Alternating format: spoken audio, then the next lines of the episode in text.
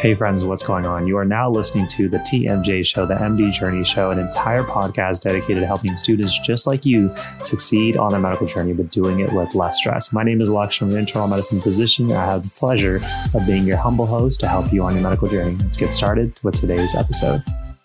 If you are on your medical journey and looking for an all in one resource that can help you both learn and retain information, you need to check out Picmonic. With their library of countless videos on any topic that combine both their creative stories and images to help your long term retention, as well as their advanced quizzing and spaced repetition tools, Picmonic is absolutely perfect for any student on their medical journey. If you're interested in learning more and want to see how Picmonic can help you on your medical journey, there'll be a link down below. And if you use the coupon code the MD Journey, there'll be a sweet discount thanks to our friends at Picmonic.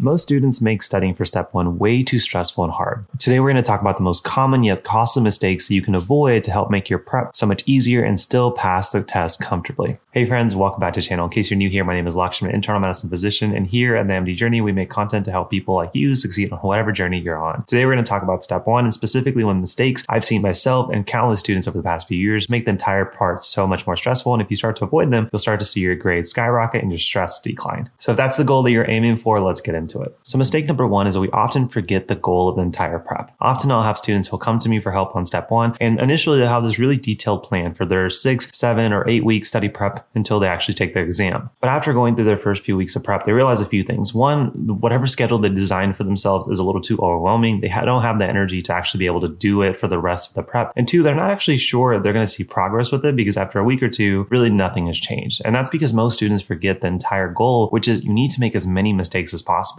So for example, example, if you have a six week prep, your entire goal during that six weeks should be I'm going to make as many mistakes as possible now so I don't make it on test day six, seven, or eight weeks from now. Now, that may seem very obvious on the surface level, but if you take a step back and look at majority of step one schedules, it's actually not designed for that at all. Majority of it is spending maybe eight hours a day, and six of it is watching videos and doing pathoma and doing sketchy and going through first aid. And then you do a question block here and there and do some review. You can see how your proportion of time that you're spending on actually making the mistakes versus hoping you don't make them by going through videos is not actually aligned with the entire goal. So a lot of times what I'll have students do is to flip their entire schedule. So if they're studying for eight hours or 10 hours a day during a dedicated prep, I'll say 60% of that time at least should be doing questions and reviewing the past mistakes you have. Honestly, if I had to design the most simplest yet effective step one schedule possible, all I would make you do is do questions, review your questions, have a way to collect your mistakes, and then have a way to review your mistakes. And we'll talk about a few ways you can do that later on. But if you're going to take anything away from this episode, remember that the main goal for step one is I'm going to make as many mistakes as possible. I'm going to do it now so I don't do it on test day. And that is the entire goal. And if at any point during this episode or during your personal prep, if you want to increase your chances of having a very comfortable pass on step one, if you want to work with us one on one, there'll be a link down below if you're interested.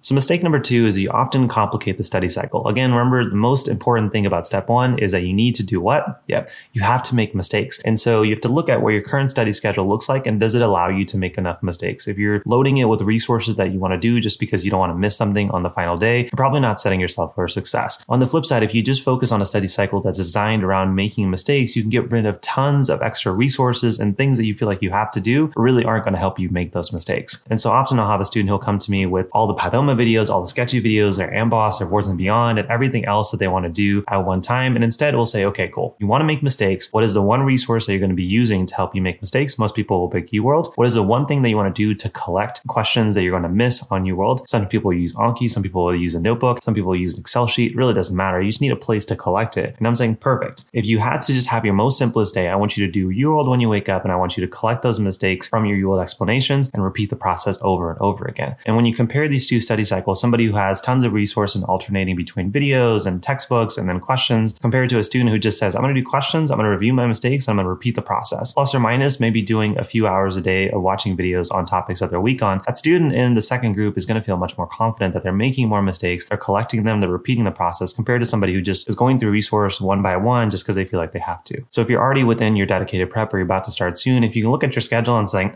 that does not look so much fun, then ask yourself, can I step away from certain resources and put myself in a more mistake friendly mode, such as doing more questions or flashcards, and replace them for resources that aren't really giving you a lot of excitement when you're studying. Now, mistake number three is that we often overpromise and underdeliver when it comes to our step one prep. Now, the biggest issue for this is it's really hard to plan a six week schedule when certain topics will just require more time, either because you're not comfortable enough or there's just more of it. For example, the neurology section in first aid is huge compared to something like biostats. And so it's hard to say, is this going to be a half a day kind of topic. This is going to be a three day kind of topic. And you just are kind of guessing. And so that often will lead to the scenario where you're hoping to get through all the material by three weeks into your dedicated and it may take you four weeks. And so then you're already behind and you start to panic. And so often when I'm working with students one on one to create a study schedule, often we will create a lot of buffers. So if their original plan was to finish all of first aid within the first two and a half to three weeks, we'll say, perfect, let's go ahead and just plan for four. They tell me I'm going to wake up at seven every day. I was like, let's just imagine if your study schedule started at 745. So if you woke up late one day, it's not a big deal. They say I'm going to study till 10. I was like, let's just stop at eight. And so those small things will help you under promise and over deliver, gives you a sense of momentum. And often those buffers are great times for you to say, oh, I'm actually ahead of my study schedule. Let me use this extra day to spend on a weak topic and make more mistakes, do more questions, etc. And as a bonus tip, often I'll have students transition their focus from amount of task to amount of time. So an example may be a student who says, I'm going to do flashcards or I'm going to watch a certain amount of videos. Typically they may say, I'm going to watch these three videos, but I'm going to give myself an hour and a half. But what if they take two hours to watch because you just haven't maintained it? So instead for those students, I encourage them to say, well, instead of watching three videos, why not just set an hour and a half to watch videos? And if you get through three videos, perfect. If you get through four, beautiful. If you get through two, that's fine. You got through your hour and a half. Same thing with things like flashcards. You may say, I'm going to try to do 100 flashcards, but on certain days, it may take you an hour. On certain days, it may take you 30 minutes. And so why not just say, I'm going to do 45 minutes of flashcards and then that's it. Some days you may have more, some more or less, but at least the focus and amount of time. And then when that time is done, you move on to the next thing. Hey friends, hopefully you guys are enjoying today's episode. Shortly, we'll get back to all of those tips and tricks, but want to give another shout out to our sponsor of today's episode, Picmonic.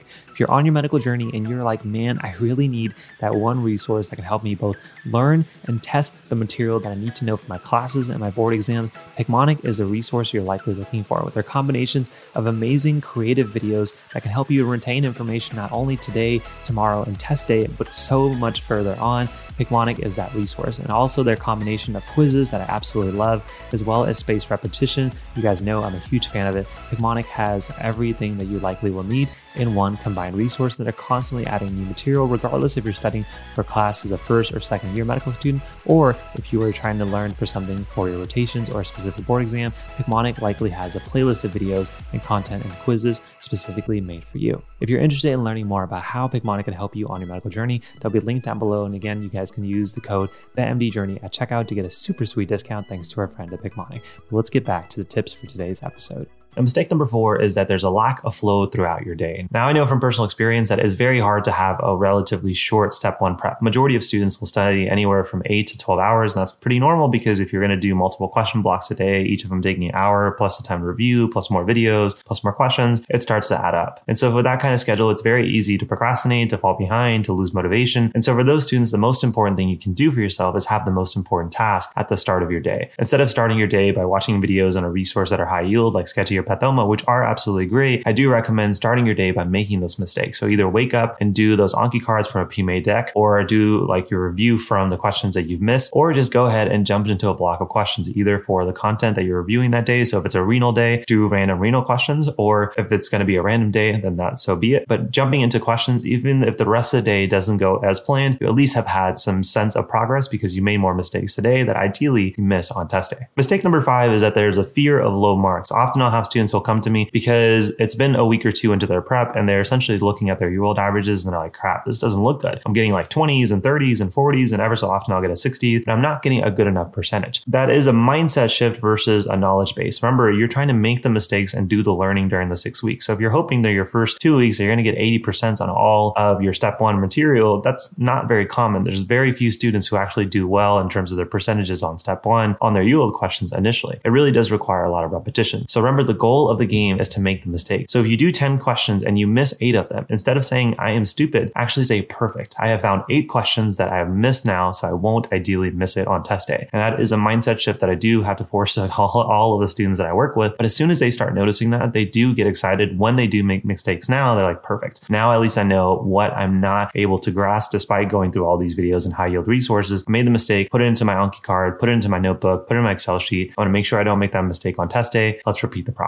So remember, your UWorld percentages from block to block really don't matter. If you make a low grade, perfect. There's more mistakes that you can learn from. If you do a high grade, awesome. You just got presented with questions that you knew very well. And that is a reassurance that you're doing a good job. The main thing, if you score a 70 or 80%, is to focus on those 20% that you missed. Then ideally you get closer and closer to the score you ultimately want. And mistake number three is having FOMO overload. Now, this was a much bigger problem when step one was graded. And I feel like I'm one of those old men that was like, eh, back in my day. But now that step one is pass fail, you think that it wouldn't be as big of a problem. but students still tend to go to Student Doctor Forum, to Reddit, to Quora, to YouTube, and want to badger about all these small changes that you can make to increase your score. Right now, you just have to get above 196, 197 on step one and do well enough comfortably to pass your exam on test day. So all these plans and study schedules of using various resources and going through flashcards in a very unique way, they're pretty much overblown. They probably will work for a majority of students, but again, if you create a plan for yourself that just says, I'm going to make mistakes in this schedule order, I'm going to review my mistakes, doesn't really matter what other students are doing. And so for that reason, I do recommend trying not to be into the deep parts of the interweb when it comes to the medical community because everyone is going to post their fancy study schedule that says, this is how I got a 250 when step one is graded or a 263. Follow it and you'll do the same. There is a level of luck, intelligence, and proper preparation that is required to get an excellent score on step one. So the best thing you can do for yourself on step one to comfortably pass the exam is to look at your study schedule and saying, yes, everything in here feels like I agree to it versus doing it because somebody else also got good results from it. And so it's important to remember to have that tunnel vision when it comes to your step one prep. As soon as you have your resources, your study schedule designed, when you're going to be taking what practice exam, try not to make too many changes because remember the goal is to comfortably pass the exam. So small changes here and there are not going to be the reason that you're going to get a pass versus a fail. Again, go back to the first principle that we talked about, which is make the mistakes as many times as possible, collect the mistakes and review it and repeat. If you can do that, I promise you that you will start to see progress in your scores. And as always, if you do have more issues or if you want extra help, you click down the link down below and you want to work with us one on one to help you on your step one prep and your step one schedule, happy to do so. That'll be linked down below. And if you're on a medical journey and you still have some time before you take step one, you want to make sure you do well on step one, but also all the other phases of being a medical student, make sure you check out our free resources, the Medical School Success Handbook. It's essentially all the principles and lessons that I've learned that other students have taught me that I'm constantly adding to. It's a free document that I constantly am updating, but hopefully it can serve as a constant reference guide that you can use to do things like how do I study better? How do I manage my time? How do I manage my stress? And all of the other important lessons that I've learned on my medical journey, I'd like to make sure that you know too. So with that, my friends, hopefully you guys enjoyed today's episode about the most common mistakes on step one. Let me know what you guys think in the comment section down below. Remember, if you're interested in some of our free resources like the Med School Success Handbook, that'll be linked down below. Or if you want specific help for things like step one, you can check out our programs, including the Step One Academy program, as well as working with us one on one to help you design a study schedule that's perfect for you. Both of those will be linked down below. But as always, my friends, hopefully you guys enjoyed today's episode. If you are watching on YouTube, go ahead and hit that like button and subscribe and notification bell to be notified when new videos like this go out. Make sure you drop your comments down below. Happy to answer them. And if you're listening to this as a podcast, make sure you hit that follow or subscribe in your favorite listening platform, as well as leaving an honest review on iTunes. And if you enjoyed today's episode, you're probably going to like this one right here on how to study for step one, now that it's pass fail, step by step, as well as this one right here on how to use Anki and to study like a pro. Hopefully, you guys enjoyed those. And as always, my friends, thanks for being a part of my journey. Hopefully, I was a little help to you guys on yours.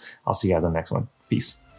Hey, friends, hopefully you guys enjoyed today's episode. If you did enjoy it, I want to make sure you don't miss out on future episodes and definitely consider hitting that like and subscribe button on your favorite podcast listening platform. And if you want a little bit of extra bounty points, we'd love it if you leave an honest review on iTunes to help the channel and the mission of the MD Journey grow. And also, by the way, if you're interested in getting that unfair advantage in medical school and avoiding the most common mistakes that myself and other medical students have made, definitely check out our most popular programs we have for you here at the MD Journey, including the Med School Domination Bundle, as well as our personalized one-on-one coaching programs, which will be linked down below.